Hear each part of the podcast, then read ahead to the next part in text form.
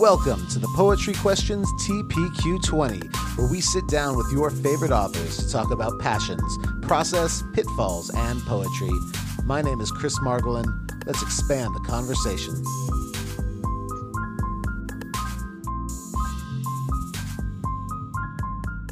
Hi. Hey there, how are you? Um, let me get the video go. Here we are. Hi. you? Hi, thank you so much for joining me today on TPQ20. I, I can't even explain how much of an honor this is for me. Oh, al contrario. Thank you for taking the time to talk about my new book. I appreciate it. Oh, we always like to start things off by saying that, you know, we we know who you are, but for some of our audience, they may be new to you. Um, if you were to kind of give the uh, the bio that your publicist doesn't have, uh, what would you say? Who would you say you are? I would say I am a writer who writes poetry that seems like fiction and fiction that sounds like poetry and essays and writing that is not for children, that children insist on reading. And uh, I, I feel that I exist on several borders, uh, but essentially, I'm a woman writer who writes about coming from uh, working class roots. I'm not working class anymore, thankfully. Thanks for my pen. But I write from coming from working class roots, and I write about people from those neighborhoods. Uh, and wherever I go, I'm always looking at those those people, but especially women and children. And uh, now that I live in Mexico, I'm writing in, from Mexico. It's about as opposed to writing from the other side of the border. And uh, I think my writing is very bold. And uh, I think this book will get banned. I think my writing appeals to people of all ages and all colors and all classes and all countries. So I tend to be uh, uh, an alebrije. You know, an alebrije is a creature that has wings and and different animal parts and was invented by Oaxacan artists. It has wings and it looks like a reptile and it looks like a dog. And I'm made up of many parts and I fly across borders. That's what I would say. I'm an alebrije. I love that. What do you think is the difference for you then, uh, writing in America versus writing in Mexico? What is what do you feel is the difference for you? I feel safer. Ooh. I feel safer that? in Mexico because I, I don't feel like some crazy person's going to get angry at me and take out a gun unless I'm involved in some drug deal or I'm out at where I shouldn't be. I feel safer in Mexico, which is the irony. But I feel safer in Mexico at this time than I do in the United States because there's so much anger and people don't know how to transform their anger into poems or paintings or dance or you know all of art is to me is therapeutic. And i'm a very happy person because i know how to transform my demons. But we don't teach people in in this time i, I would say globally unless you're in a very lucky school district uh, teach people how to transform their anger and what to do with it. And we're living in a society where it's too easy to press send and to torment other people. And there's enough violence in the world without us creating more. So I feel very sad about uh, how broken, especially young people are right now and detached. So I feel like, you know, uh, lucky to be living where I'm living now. I, I also am appalled at, uh, you know, one of the things that made me a writer was my ability to control my fertility. And, you know, you can't do that in most of the United States anymore. It's so scary. Uh, I prayed that I would never have to make the decision about continuing or terminating a pregnancy. I prayed that I would never have that. And I worked really hard to be careful. But, you know, sometimes people are victims of violence and they won't have that choice. And if you can't control your reproductive uh, destiny you can't pre- you can't control your life. So i'm feeling pretty lucky living where i live right now and being the age that i am. I would not want to be a young woman with uh, fertile ovaries at this time in life living in the, in the united states or to be a young person in the United States, you know, to be a black person, to be a poor person, to be a woman, you know, it, it's a difficult, difficult time. And to be an immigrant, to be gay, to be transgender, you know, all of the the things that I saw in my lifetime that rights that were gained, you know, were were uh, sweeping backwards. So I, it's uh, I'm watching the United States, and I all I can say is, what a world! What a world! Like the Wicked Witch of the West, unbelievable time. Well, it, it is, and as the as the parent of a uh, of an 11 year old gender fluid child with a uterus, uh, it's uh, it's tricky to have to explain certain things and have them learn certain things. You know, as they overhear the news and have to have those conversations. Um, it is it is a harrowing it's a harrowing task.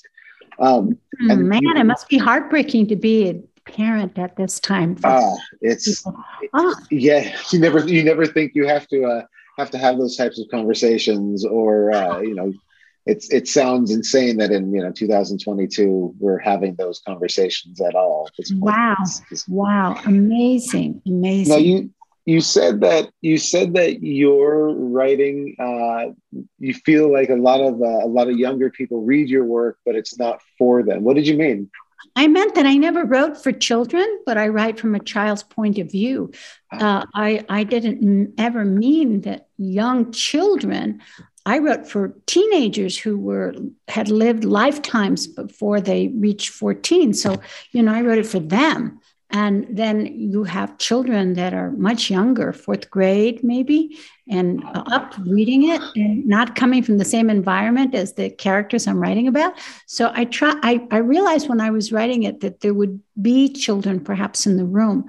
So I tried to write it without censoring myself in a very delicate way. So if you weren't initiated into the ways of the world, it wouldn't uh, damage or destroy or terrify or um, what's the word I want to use? Uh, um, I wouldn't lose you, but I would write it in such a way that it was kind of poetic, so that you know, if you weren't mature enough, you, you maybe maybe the guards wouldn't censor the book. I just wanted to get past the censors. Yeah. Well, you talked about that idea of you know you think this book's going to be banned. Um, is that a is that a uh, is that a gift or a curse for you at this time? Oh, I can't wait, you know, because this is an issue I want to talk about. my house has been banned in Kentucky, but lots of things are allowed and then other things are banned in Kentucky. It's like, Kentucky, come on. program, you're such a beautiful state. Come on. You know, uh, and I, I, just don't know what Kentucky lives in its own time zone. I love Kentucky, but they got to they got to catch up with the rest of the world. And you know, my book was banned only in a Catholic school, so you know, um, it, it, it it's a start. Yeah, you know, but uh, and then it got banned in Arizona, but it got thrown out with the Chicano Studies uh, program. Uh, so I think with you know knowing Texas, the state I lived in the longest, uh, besides Illinois, uh, I presume it, my book will get banned there's a uh, i'm not an lgbtq writer by any means but anytime you write about sexuality or sex uh, the united states is very frightened of it. So um, i think that it'll be interesting. You know I, my book i wanted to put the full photograph of a nude woman on the cover and we could not because the book uh, distributors and booksellers would would have an they had an issue. Well, we were told they would have an issue. Right. So uh, we had to just put a detail. And I think, oh, that's so sad that a, a nude woman is looked at as something uh, perverse when I was taking a, the beautiful photograph of Flor Garduño, one of the premier Mexican photographers, and wanted to showcase a, a photo that I thought was a beautiful woman of color. And, you know, that also exemplified what the poems are about. I thought this would be a gentle way to tell readers this is not for children because children are always show up at my readings. I, I, always take a roll call and say, anyone here that preschool, and they hold, hold aloft a child and think, okay, put those poems away. Uh, but you know, I'm going to. They, they all come. They all come wearing a red sweater. And, they uh, come, and you know what? I will always read something for them, but I'm going to allow myself to read what I want to read at the end and say, okay, now if you have to go home early, this is the time because I'm going to go into the adult matter. I think I'll leave the the heavier poems to the end, and those who are with children can go home. Right.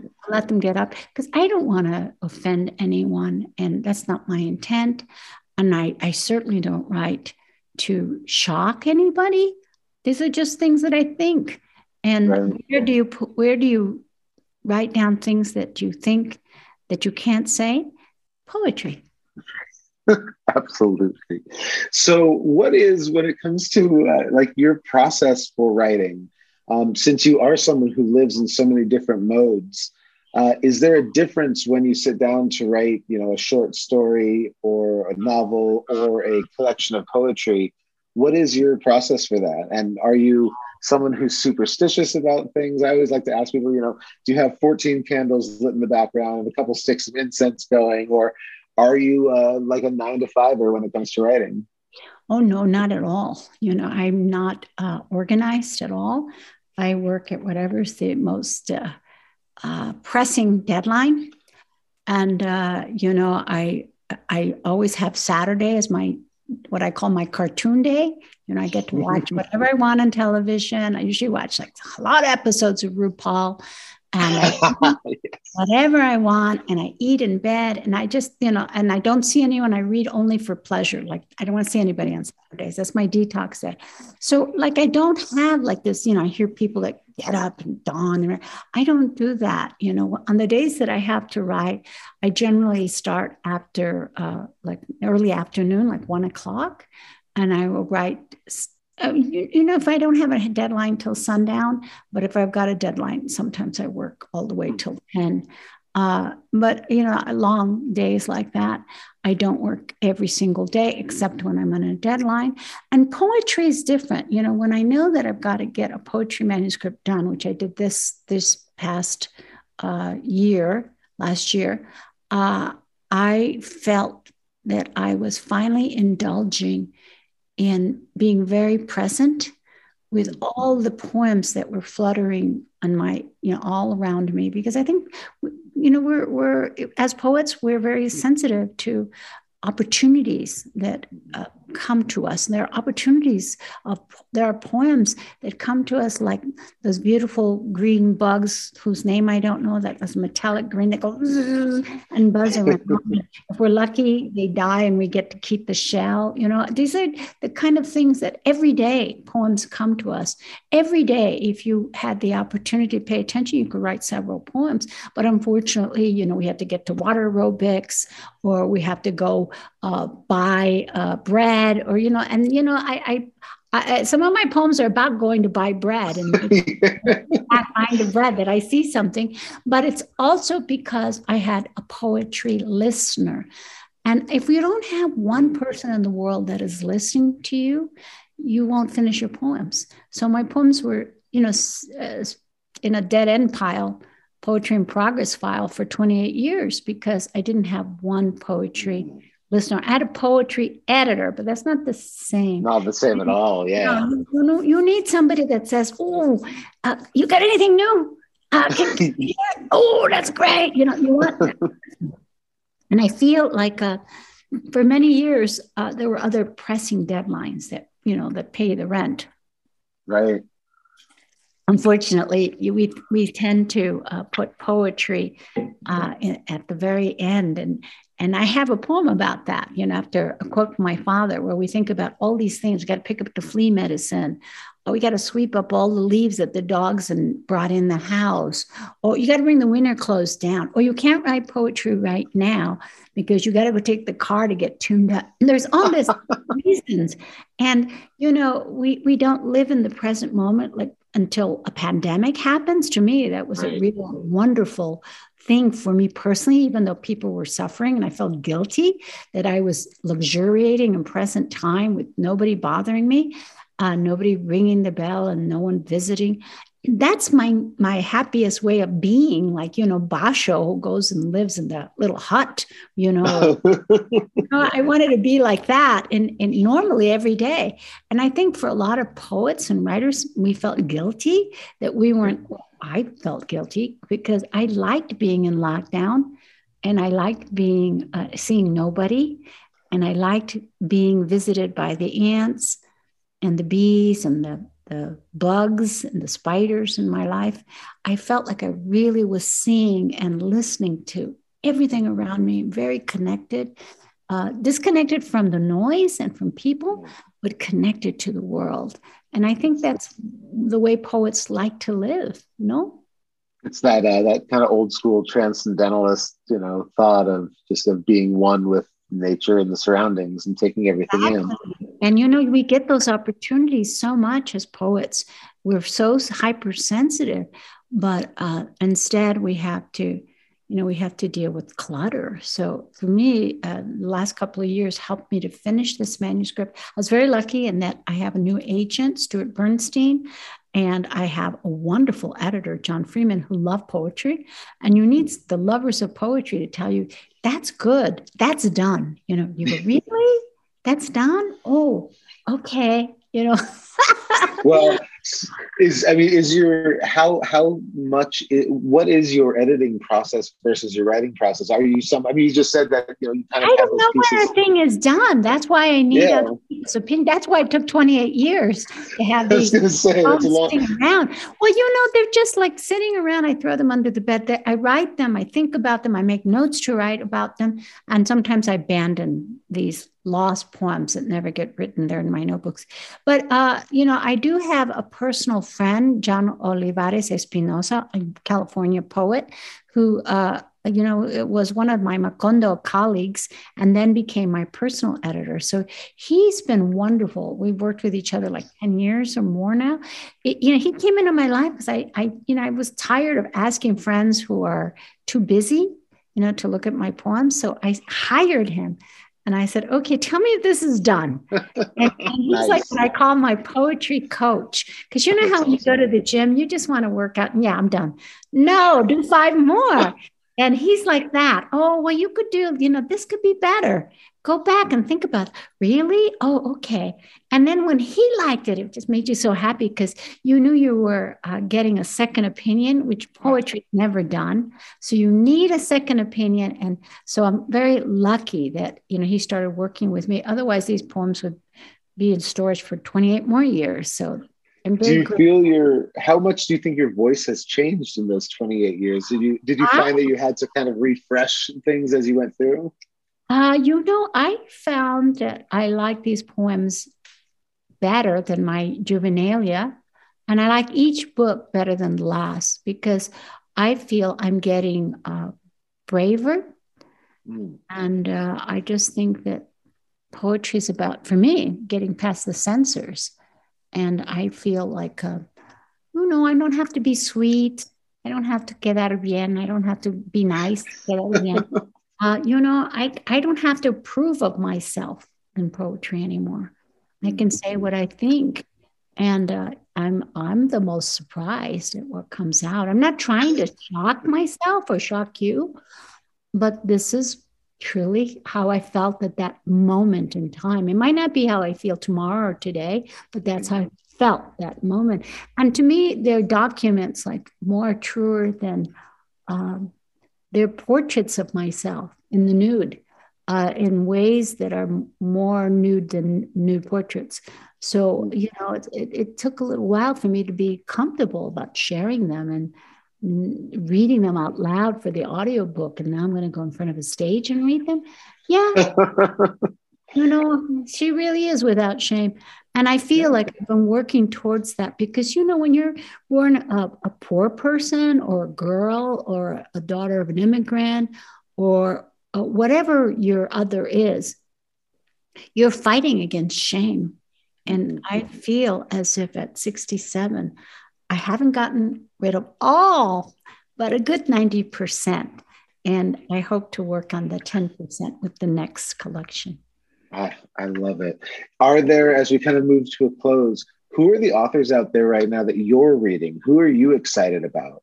Uh, well, I had, oh, I left it upstairs.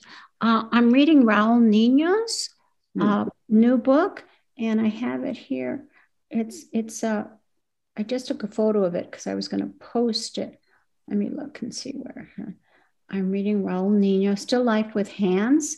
He just sent me that, and it's a Raul and I go back way back when he was like a youngster, and I was his mentor. And he just sent me his uh, third collection, a little chapbook of poetry. I love that, and I'm reading. Uh, uh, I'm rereading Erika L. Sanchez, the poet, her memoir, Crying in the Bathroom, because I'm going to interview her on Thursday. So I'm rereading that right now. And I'm reading Holy Terror, Andy Warhol Close Up by Bob Colacello. Yeah, because I was watching, you know, watching the Netflix uh, Warhol. That was a good documentary. I really, it was a good I really series. liked it. was great. I think it's one of the best ones because they had such a wide expanse of people speaking, including people of color that needed to have their say. So yeah. I was very happy, happy about that. So that's got me interested in reading, you know, some of the about some of the characters in there. So I'm reading that, and I'm also reading the new. Um, I have it on my on my phone. Uh, I like to have books, but because I live in Mexico, it takes a long time for books to get up to me. So I'm reading right now um, the new biography of Jean Rhys. I used to live here once. Uh, by Miranda Seymour. And I'm reading all these at the same time, along with other books. Uh, you know, this is what I'm, I'm reading. I read a lot Wonderful. of the same time. Ah, that's that's fantastic. So uh, to close, um, where will we be able to find your new book? Well, um, my new book doesn't come out until September 13th, but look at the beautiful cover. Oh, that fabulous? Oh, that is absolutely stunning. I know. I love it. This is the Flor Garduño cover. It's called Woman Without Shame Poems, Sandra Cisneros. Comes out on September 13th. Unless you're a reviewer, you would get a galley copy before that. And then I'll be bouncing around. I won't tell anybody that I won't tell anybody that I've that I've already read it. And I've ah, got my review ready to go. Yeah. Follow me on Instagram or on my website to find out where I'll be because I'm going to be in a lot of cities, starting with New York and DC, and then the California. And then I will be in uh, jumping over to North Carolina. And then I come home for two weeks and I go out again, San Antonio, Texas. And then I'm going to be in Sun Valley, Idaho. And then I'm jumping to the uh, Dodge Poetry Festival in Newark, New Jersey. And then I'm going to be in Tucson, possibly in Phoenix. I'll be at the Texas Book Fair, at the Miami Book Fair. Um, uh, I'll be at Santa Fe, New Mexico at Collected Works Books in November. Uh, I'm just bouncing yeah. around. So, you know, well, fantastic. I, yeah, I'm coming to an independent bookstore near you. Love it. Well, thank you so much for hanging out with me today on TPQ 20. It has been an absolute honor. Uh, I truly look forward to. Uh, I will definitely be making uh, making it to one of your stops on your tour. Thank so you. I uh, look at. I oh, learned absolutely. how to blow kisses from the drag queens. Look at this. Ah, RuPaul would be very proud of you. Have a wonderful rest of the day, and uh, I look forward to I look forward to talking I with you soon. To, I look forward to us meeting in person one day. Absolutely. Thank you so much. Have a you. great evening. You too. Bye-bye. Bye.